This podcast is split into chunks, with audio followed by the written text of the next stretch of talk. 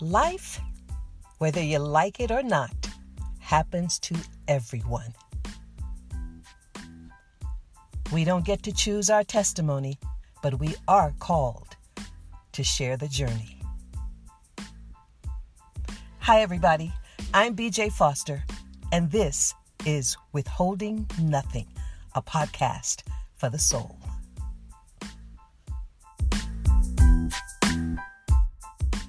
Let's do this thing.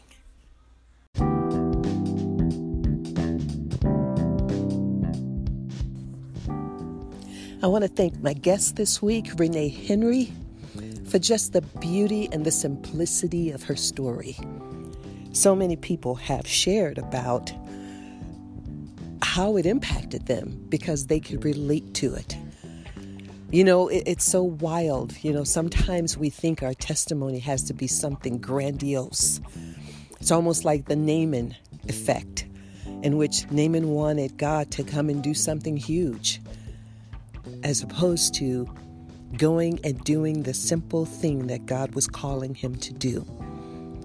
So we have to look at our lives and go, Am I missing the hand of God? Because I'm looking for something huge when God is saying, But I'm over here. I'm over here in the little thing that you refuses to do. So I just wanted to say thank you to Renee for just really bringing that to our attention this week.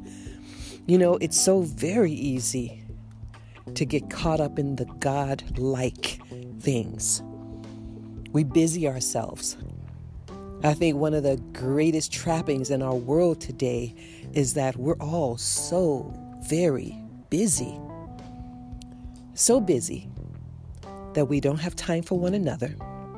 We rarely have time for our families in any real substantial way and we certainly don't have time for God. And I know it's confusing because you can say, well, God calls us to do all of this stuff. Yes and no. And that's where we really have to examine ourselves. How much of what I'm doing is truly being called upon me by God? How much of it is me people pleasing the world around me? God never wants us to forsake a relationship with Him for the sake of anything that we're doing. So I loved it when she said, You know, I just had to stop busying myself. I had to go back to the simplicity of love the Lord your God with all your heart, mind, and soul, and love your neighbor as yourself. Those are two very simple things, but they are so incredibly hard to do. So I think sometimes we busy ourselves with other things to camouflage the fact that I am not loving my Lord with all my heart, mind, and soul. Or I am not loving my neighbor as myself. But look at what I am doing. And if we can get people to look at what we are doing, we can forget about the fact that we're not doing what God is calling us to do. I loved that and it's really been something I've stopped and I've examined myself because I'm a worker bee. And if any of you are like me, you're constantly going. You look at my schedule, there's a gazillion things on my schedule on any given day. But to really stop my day, like we talked about in the podcast, and learn to put a period at the end of the day. How much do we need that in our world? There's always room for a comma. There's always, always more to get done. But if I keep piling it on, I'm simply doing a poor job of a lot of things as opposed to a wonderful job of a few things. That's God's desire. For us to be Christians of impact, not Christians of quantity. How much can I do? How much can I brag about? How much can I hold up as an example for everybody else? It's almost like we raise this bar, and then everyone's trying to reach this bar. And all we're doing is calling each other to be busier and busier and busier. And God is standing back going, Hello? Has anybody stopped to spend time with me today. So I love the fact that Renee, in her sweet, gentle Tennessee accent, called us all to just slow down, spend some time with God, allow Him to refocus us, give Him all of our attention. And then I love, love, loved when she said, You know what? I need to just believe in myself. And that's really weird. It's kind of freaky because you never, or you seldom hear, believe in yourself. We hear you need to believe in God, which is true. And I love that she said, You know, I believe in God, but I don't believe in me. I don't believe that God is working through me. I don't believe that God has equipped me with everything I need to do what it is that He's calling me to do. And I wonder how many of us fall into that category in which we say, I believe in God, I trust in God, I know God can do it. But God is saying, Yes, I can do it, but I'm going to do it using you. So I need you to believe in you. That's a hard one, right? Because we know us. We, we see all of our shortcomings. We see where we fall short. We fall through the crack. So when God calls us to something, especially if it's something we think is big, we immediately go, Not me, Lord. I'm not the one. Send someone else. It's that lack of belief in ourselves that says you don't really trust in God. Because if you did, you would trust that God can get the job done through you. If we could only see ourselves the way that God sees us, how fabulous would that be? When we fall short, God sees someone incredible who's about to stand back up and move forward in a way they never moved before. We see this horrible person not worthy of being used. If we could only see ourselves the way God sees us. You know, I had a situation with one of my kids this week. And, you know, I realized that all of my kids, a good number of my kids that I work with, they all come from trauma. And we all have trauma. Trauma has a way of sticking with us, even years, decades after that trauma has long been gone. It's almost like it's in our DNA. And this little girl, I mean, she was doing well when I saw her in the morning. And somewhere along the way in the afternoon, she just started to have a meltdown. And I'm in my office and I could hear screaming, but I didn't know what it was. And then all of a sudden I heard, I just need to see Mrs. Foster. and everybody was trying to stop her from coming to see Mrs. Foster, not because they didn't want her to see me, but because they were trying to get her to go back to class, follow the rules, you know, stay with the protocol. And she's screaming at the top of her lungs, I need to see Mrs. Foster. And you realize in that moment, I, I walked out of the office, I went, Can I just let her see me?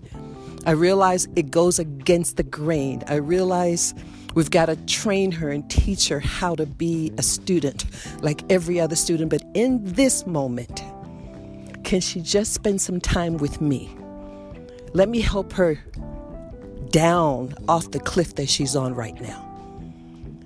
And when I got with her, and she started to calm. She started to calm down as we started to talk through some situations. Okay, let's let's give you some skills. Let, let's work on this. And then the slightest little thing happened. The top on her water bottle didn't quite close all the way and it spilled onto her paper.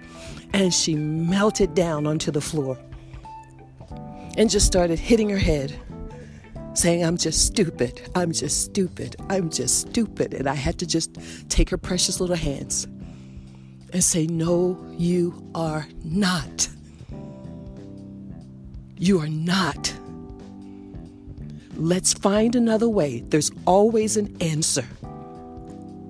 But I thought about that moment when I was on my prayer walk, praying for her this morning. And I thought, God, that is us. When we mess up, we do something and we go, I'm just stupid. God, why do I keep messing up? And God is saying, No, you are not. No, you are not. If only you can see yourself the way that I see you. If only you can believe in yourself the way that I believe in you. That's what I wanted for her. And if I, a mere human, with no real attachment to this child, I've only known her for two and a half weeks, if I felt that strongly, what is God feeling when He sees us belittling ourselves,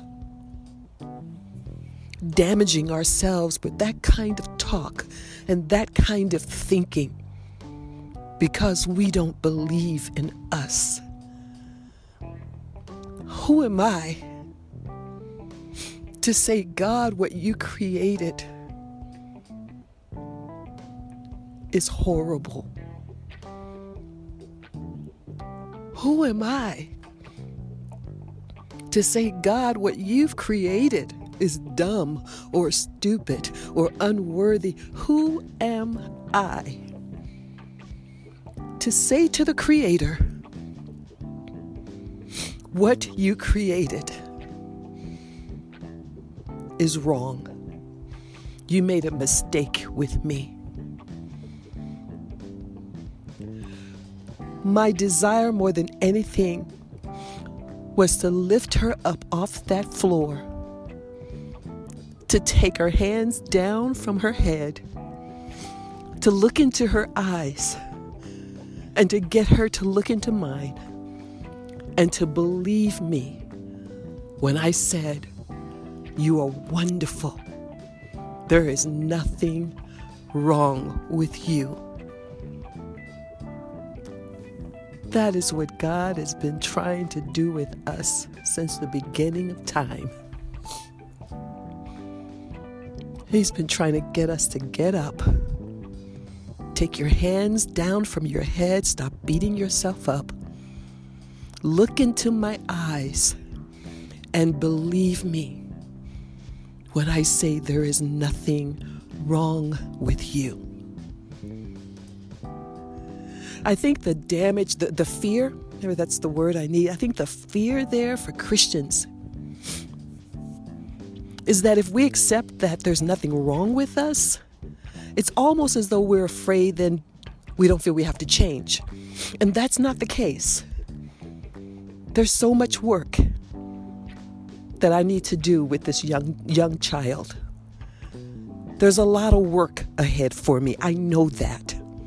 But that does not change the fact that she's beautiful, that she is made in the image of God, and that she is a phenomenal child in need of help.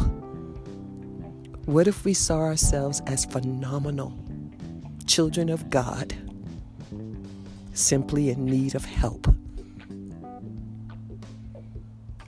It changes things right?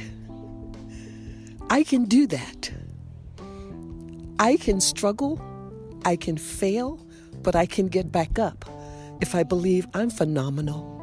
I just need some help.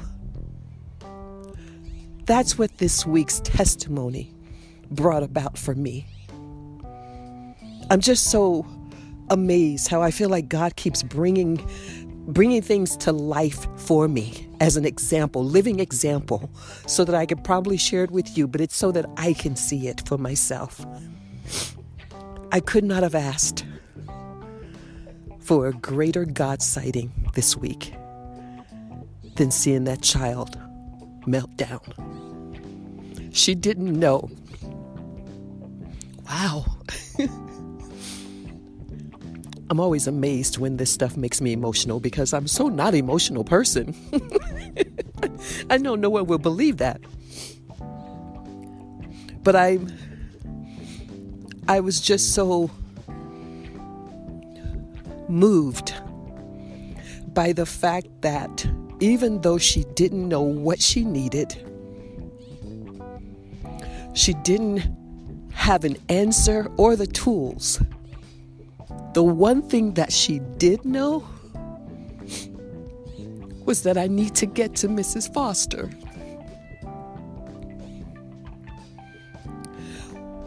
We don't need to know the answer. We don't have to even have the tools. But what we need to know is I just need to get to God. If I can get to God, He can refocus me. He can help me get to where I need to be. It moved my heart when I saw her get up, get her things, put a smile on her face, and walk down the hallway headed to her final class. That big dramatic moment was completely behind her. Now, it wasn't behind all of the administration and the teachers and everybody else who had to deal with it, but it was completely behind her, almost as if it had never happened. I said, God, let me learn from this child. Let me be able to fall apart.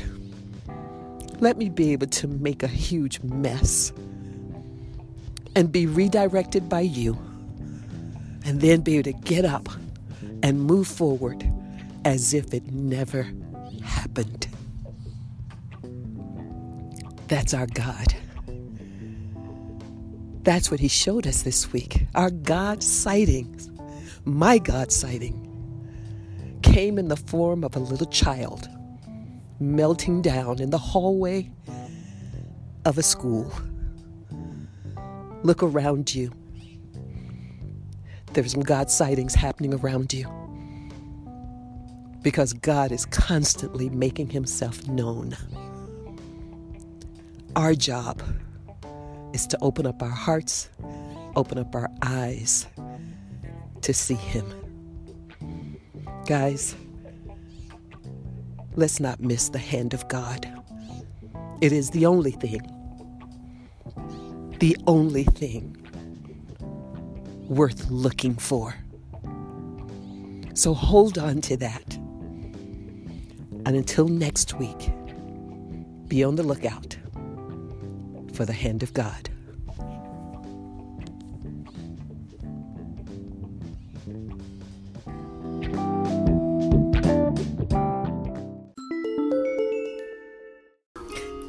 Thank you, everyone, for listening in. I hope you've been enlightened and encouraged.